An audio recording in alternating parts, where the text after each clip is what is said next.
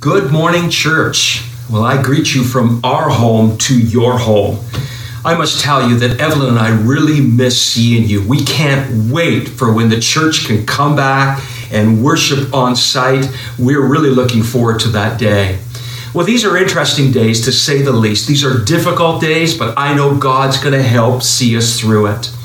Well, we're on the last Sunday of March and we are in our Relentless Sermon series. And we've been exploring topics like relentless change, relentless faith, relentless trust, relentless living. Well, today I believe God has given me a word for you to encourage you, and we want to explore the subject of relentless hope, learning to have a hope that is relentless. I want to invite you in your home to get your Bible, and we're going to look at Acts chapter 27. And we're going to look at the story where Paul was shipwrecked on an island of Malta. Please take note of the boat behind me. And we're going to explore some truths that I believe is going to bring encouragement to each and every one today. Well, in Acts chapter 27, you come to verse 41, that's the verse that tells us specifically about the shipwreck. We learned that the ship that Paul was on, it struck a sandbar and it ran onto the ground. And, and the bow of the boat stuck into the ground, and the back of the boat was just ripped to pieces. It was a shipwreck, it was disastrous.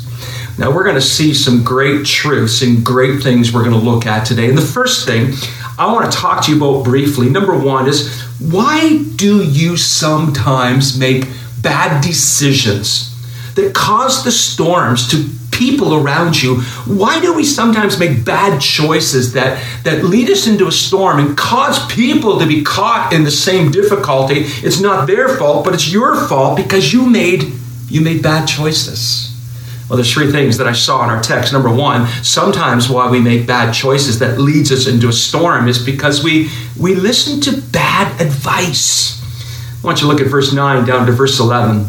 I mean, here they are, they're on this ship, and much time had been lost. Paul's a prisoner on a ship. He's on his way to Rome to stand before Caesar, but they waited way too long, and winter was approaching quickly, and it, and it would be bad weather to travel. And so Paul warns them there's 276 people on the ship, and Paul warns them, and he says to them, Men, uh, uh, you need to hear me. This voyage is going to be disastrous. It's not going to go well. We could lose our ship, we could lose our cargo, and we could even lose our lives. I think that was good advice. I think that was godly, wise advice. But look at verse 7 the centurion Instead of listening to the good, godly advice of Paul, he followed the advice of the pilot and the owner of the ship because I think he wanted them to get to Rome as soon as they could.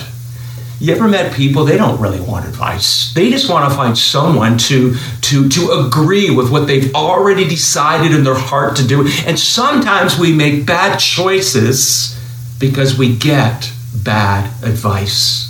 The second thing I want you to write down in your notes, the second reason why we make bad life choices is because you, you follow the majority. Um, I mean, you're going after the crowd, you're copying the crowd. And we need to know today that the majority is not always right. 276 people on the boat. And Paul looked at it one way. Well, Luke was with them. Luke wrote the book of Acts. Aristarchus was with him as well, and it's probably like three of them said we shouldn't do it, and 273 said we should. Look at verse 12. Since the harbor they were in was unsuitable to winter in, the majority decided that we should sail on and we need to make it to our next destination. The majority said it. Just because everybody's doing it doesn't mean it's right. And I want to challenge you today to not copy the crowd, but copy Christ. Sometimes we make bad decisions because we follow the majority. But then there's number three.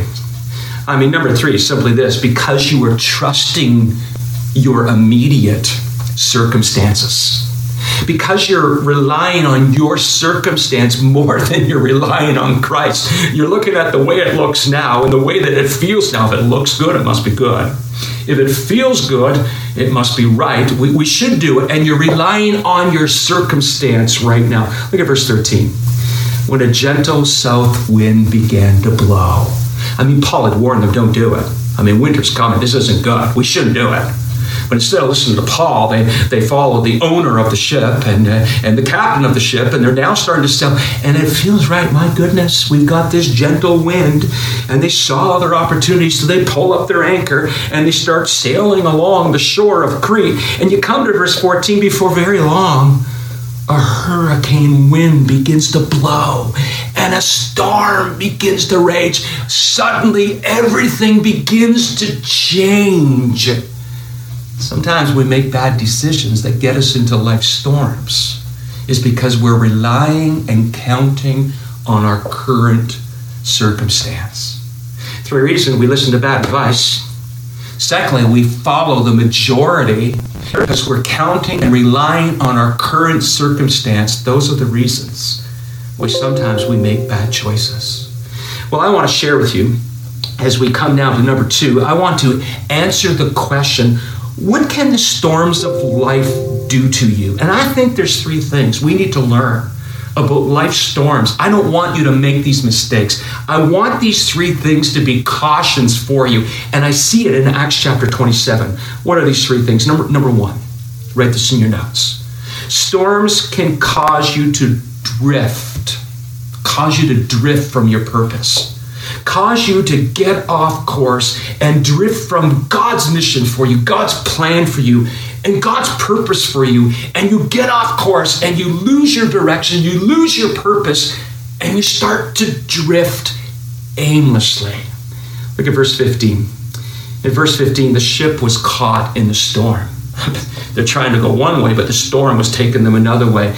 And they couldn't head into the wind. They couldn't go the direction they wanted. It says, so we gave way to it.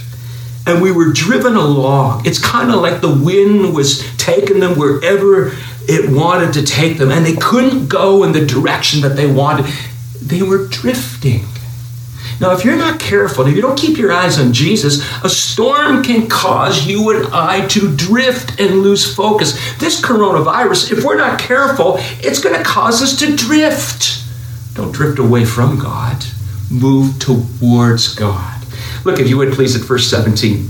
It tells us in the storm, they passed ropes under the ship to hold it together. They're wrapping these ropes around the ship, trying to hold it together because they're afraid and because the ship is falling apart.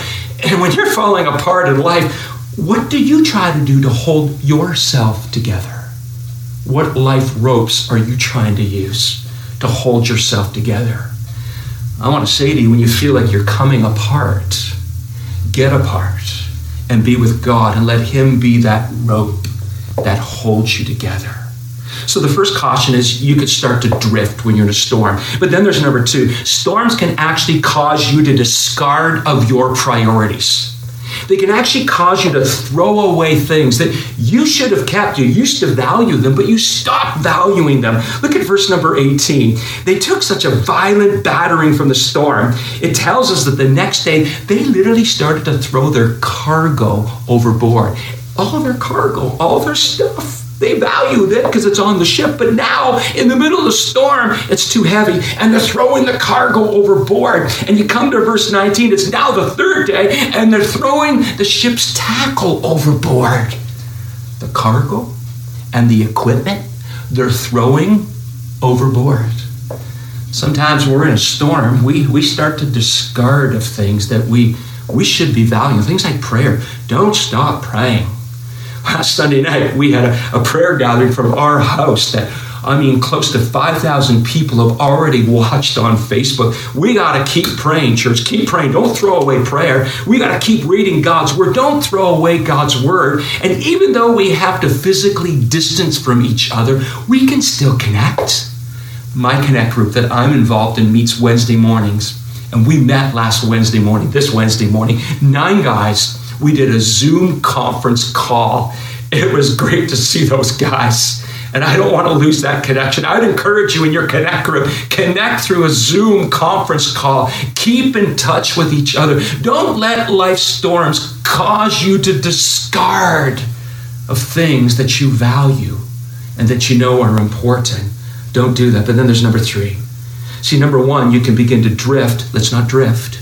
Number two, you can discard and throw away some things that you shouldn't and priorities. You got to keep those priorities right. But number three, storms can cause you to despair and lose all hope.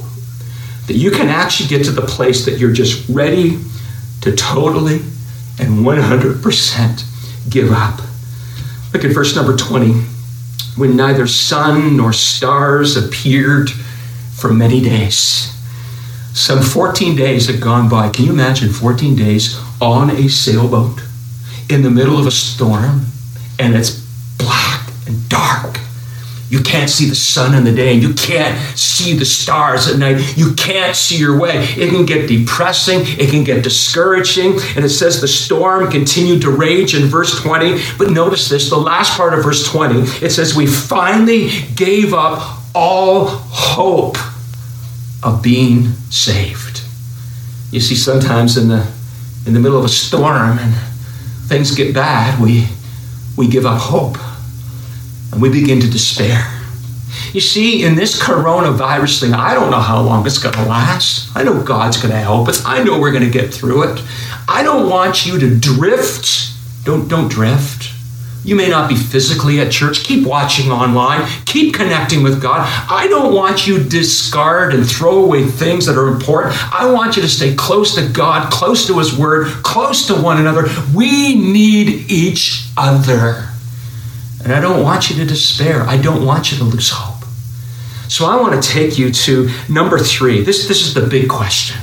This is what I'm going to close this sermon with. What anchors do you have while you're in a storm? What's the hope that we have? What anchors can we have? One of the most ancient symbols in Christianity is actually the anchor. And the boat anchor is a symbol of hope a symbol of stability. It's a symbol of, of security. And we have an anchor. Hebrews chapter 6, verse 19. I love this verse. We have this hope as an anchor for the soul, firm and secure. You see, everyone on the boat, except for Paul and Luke and Aristarchus, they were, they were in panic mode. But Paul, he was at peace. Everyone on the boat was in fear, but, but Paul and the other two were, were walking in faith. Everyone on the boat was in chaos, but not Paul. He was calm. He had a different perspective. Why? Because he had hope. I want to leave you with three anchors, three anchors of hope. Write this in your notes. Number one, the presence of God. That's the first anchor. And the presence of God teaches me that He's, he's with you and He's with me always. Never leaves us and He never forsakes us. You may not feel Him, but He's here. You may not see Him, but He's here. What a great anchor. Look at verse 21 down to verse 23. After they'd gone a long time without food, two weeks gone by, they hadn't eaten. Paul stands up before them and he says, Men, you should have taken my advice not to sail from Crete. A little bit of a told you so. I like that. But then he said, Now I urge you, keep up courage. He's trying to put courage into all those guys. And then he goes on to say them, Last night, during the night, an angel of God to whom I serve and to whom I belong stood right beside me. Wow. Paul was telling everybody during the night there was an angel of God standing beside me, right beside me. I'll tell you, the anchor we have in this coronavirus is the presence of God.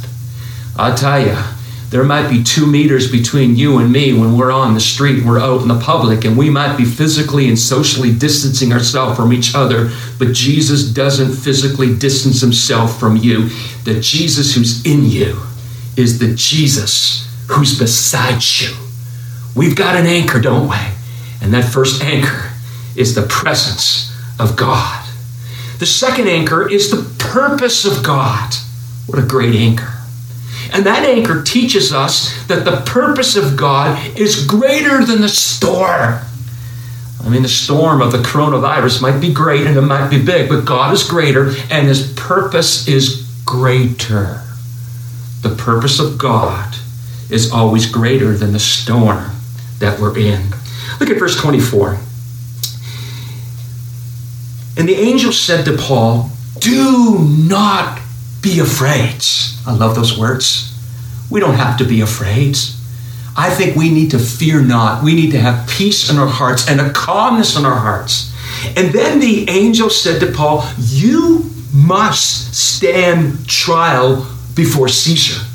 Now think about it. He's on that ship on his way to Rome to stand trial before Caesar for, for a crime he didn't commit, to give his testimony before Caesar. He had that privilege to do that. And the storm was trying to stop him from getting there. But the angel of God said to Paul, Don't you be afraid. You must, not you might, you must, you will. It is certain that you're going to stand trial before Caesar. I'll tell you why because the purposes of God are always greater than the storms that we're in. I can't wait to see what God's going to do through the coronavirus. I think He's up to something big and great. And I don't want us to drift. I don't want us to discard. I don't want us to despair. I want us to hold on to God and know that He's got a great purpose that's huge and big, greater than the storm. The first anchor is the presence of God. The second anchor is the purpose of God. But the third and the final anchor is the promises, the promises of God. And I want to tell you, the promises of God can be trusted. And I want to encourage you to find a promise in God's word. Hold on to it. Let it be your life preserver to get you to the safety of the island, if you will. Hold on to a promise of God that will help keep you to get you through this difficult season. You see, we got the anchor of the presence of God. We got the anchor of the purpose of God, but we've also got the anchor of the promises of God, and the promises of God can be trusted. Let me read to you a few final verses. I want you to look at verse 25. After the angel of God appeared to Paul, it tells us that he got up and he said to the to everyone on the boat, he said, "Keep up your courage, men, for I have faith in God." He didn't have faith. He didn't put his faith in the sailors. He didn't put his faith in the, in the captain of the ship. He didn't put his faith in the owner of the ship. He didn't even put his faith in the ship. He put his faith in God. It's in God we trust, my friends. He put his faith in God. He said that it will happen just as he told me. He was holding on to a promise of God. Then he said, Nevertheless, we must run aground on some island. I mean, we're putting our trust in God, our faith in God, but nevertheless, we're going to have a shipwreck, church. This coronavirus is like a shipwreck. It's global, it's a pandemic. I don't know when it's going to end, but let's put our faith our faith, our faith in God. I want you to look at verse 30. In an attempt to escape from the ship, some of the sailors actually lowered the lifeboat. they wanted to get off the ship. They wanted to get in the lifeboat. They wanted to get in that little rinky dinky little lifeboat and just get away from the ship. That's what they wanted to do. But look at verse 31. Paul sees them. And he says to the centurion and the soldiers, Unless these men stay with the ship, you cannot be saved. Paul said, Guys, don't leave the ship. And if you leave the ship, if you leave the ship, you will not be saved. And so they were so convicted, the soldiers cut the ropes that held the lifeboat and they let it drift away. You know what? In the middle of the coronavirus, we can have our own little man made lifeboats that we're trying to find our safety and our security in. I mean, I mean, we don't have security now in the stock market. We, many of you, you're looking at your retirement funds and they've gone down. There's many of you in the church family where your job is now gone and you're laid off, and, and you're you're like, I don't know how I'm going to do this. But church, your security is is not in anyone else other than God. You see, God promised God promised to take care of them on that ship, and God promises that He will take care of you. Put your faith in God. Maybe we need to cut the ropes, proverbially, of a man made lifeboat Stock markets can go up and down, and a job might come and go, and there can be uncertainty and insecurity in the world, but our faith is in God. Stay with the ship, stay with the Savior. Don't abandon your faith in God. This is the time to press in to God. Look at verse 34. Paul then said to them, Now I urge you to eat some food. Two weeks had gone by. They didn't really think about eating. They're in the middle of a storm. He says, You guys have got to eat some food. So in verse 35, he literally took some bread and then he gave thanks to God. Took some bread and he gave thanks to God in front of them all. And then he broke it and he began to eat the bread. And then it says they were all encouraged and they began to eat some food themselves. Now, don't miss this. They weren't encouraged because they were eating food. Now, that's not what it says. They were encouraged, then they ate some food. I'll tell you why they were encouraged. They saw Paul holding onto the bread and they heard him giving thanks to God. You know what, friends? Your attitude of gratitude in the middle of this storm of the coronavirus can be contagious and I'm convinced will help bring calmness to people who are panicking. Could you and I as a church give them thanks? Not for the storm, but in the storm. Let us be the calming influence to a chaotic world. That's what Paul did on that ship that day. I want you to look at verse 39. It's a great verse. And I want you to underline these words when daylight came. Oh, those aren't those great words?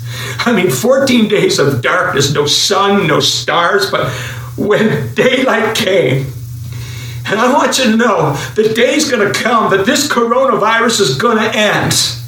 And daylight's going to come. The day's going to come that we as a church are not going to be gathering our homes like we are now. We're going to be back at church, lifting our hands and, and worshiping God together.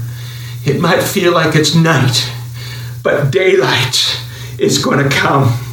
Jump down to verse 43. He, the centurion, ordered those who could swim the boat is now shipwrecked and it's it's on that sandbar and they could see the island of Malta.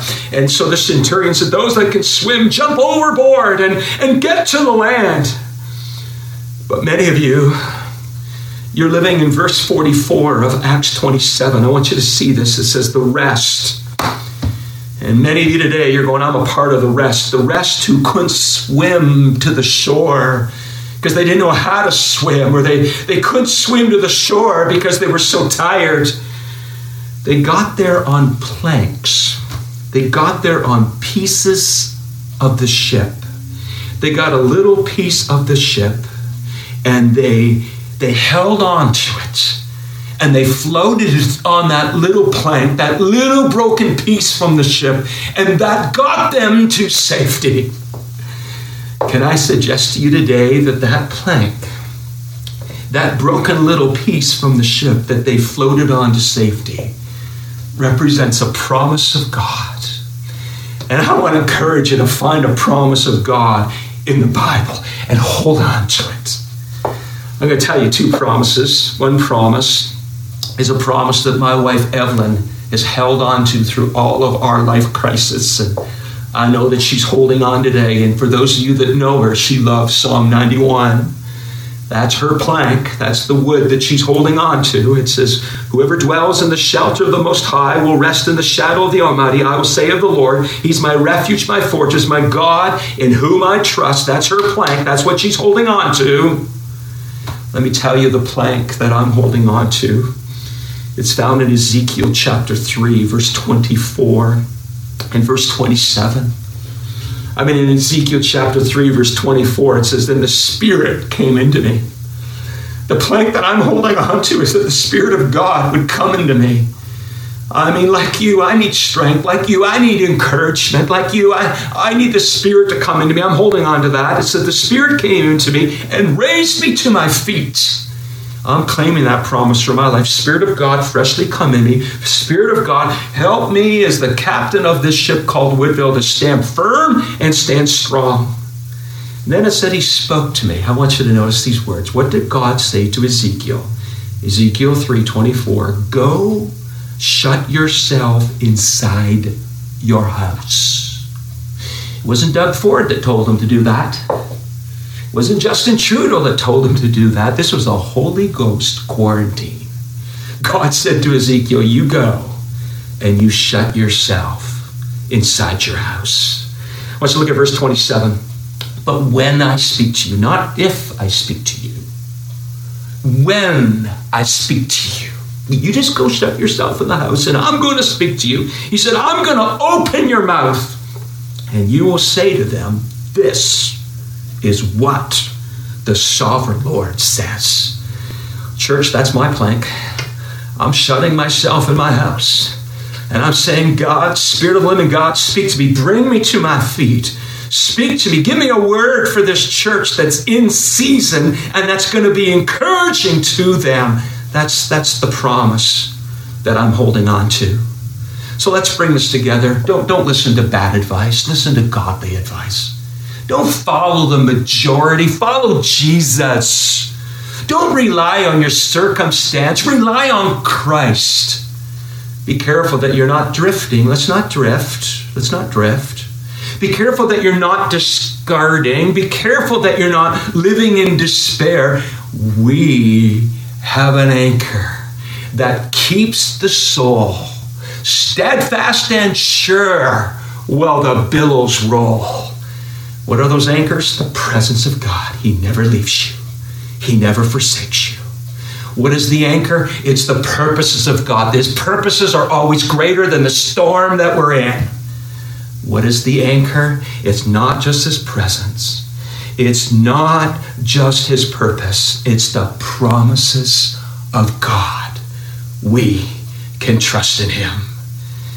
In just a moment, I'm going to pray for you, church. But before I do, next Sunday is the first Sunday of the month. It's Palm Sunday. I can't wait to preach. It'll happen online. But next Sunday is the first Sunday of the month. It's Communion Sunday. So here's what we're going to do. I want to encourage you in your home to this week get ready for communion. Get some bread or crackers and get some juice, grapefruit juice. You might have to improvise. I think God's okay with that. Use some other kind of juice. And next Sunday online, I'm going to lead you, lead you in church family communion. And on Palm Sunday, I've got a word that's stirring in my heart that I can't wait to share. Thank you for listening to this message. I trust that it's been encouraging and helpful to you. Let me pray for you. Father God, I thank you for our church family. And I thank you for those that are watching online in our city and across the province, across Canada and around the world, God, no doubt thousands of people have joined in today. I pray in the name of the Lord that we would not drift. I pray in the name of the Lord that we would not discard what we should value. And I pray that we would not despair. I pray in the name of the Lord that everyone would cast the end and hold on to the truth of the presence of God that you never leave us. God, that we would hold on, that your purposes are greater than the storm and that God, that we would cling to the promises of God. Help us to find a plank, help us to find a promise and hold on to it. Let your peace be upon everyone. In Jesus' name, amen. God bless you. We love you dearly. Hello, everyone. I trust that you've been encouraged and challenged by both the worship today and the message by Pastor Mark. It is really great to connect with each and every one of you this way. For some of you, maybe this is brand new and you're wondering who Jesus is and how you can connect with him. I would love the opportunity to pray with you today to allow you to accept him into your life and experience the freedom that he gives. So, why don't we pray together? Heavenly Father, we thank you for the relationship that we can have with you. We thank you for the freedom that you give us. God, you also, during times of difficulty, stress, anxiety, and fear, you relieve us of that through relationship and the love that you offer. So, God, I pray today for each person who would love to receive you into their life, experience relationship, love, and forgiveness. So, we ask for that today in Jesus' name. Amen. If you don't currently attend a church, we would love for you to continue connecting at Woodvale. Head over to our website, www.woodvale.ca forward slash connect card, fill it in, and we would be glad to connect with you over the next few days.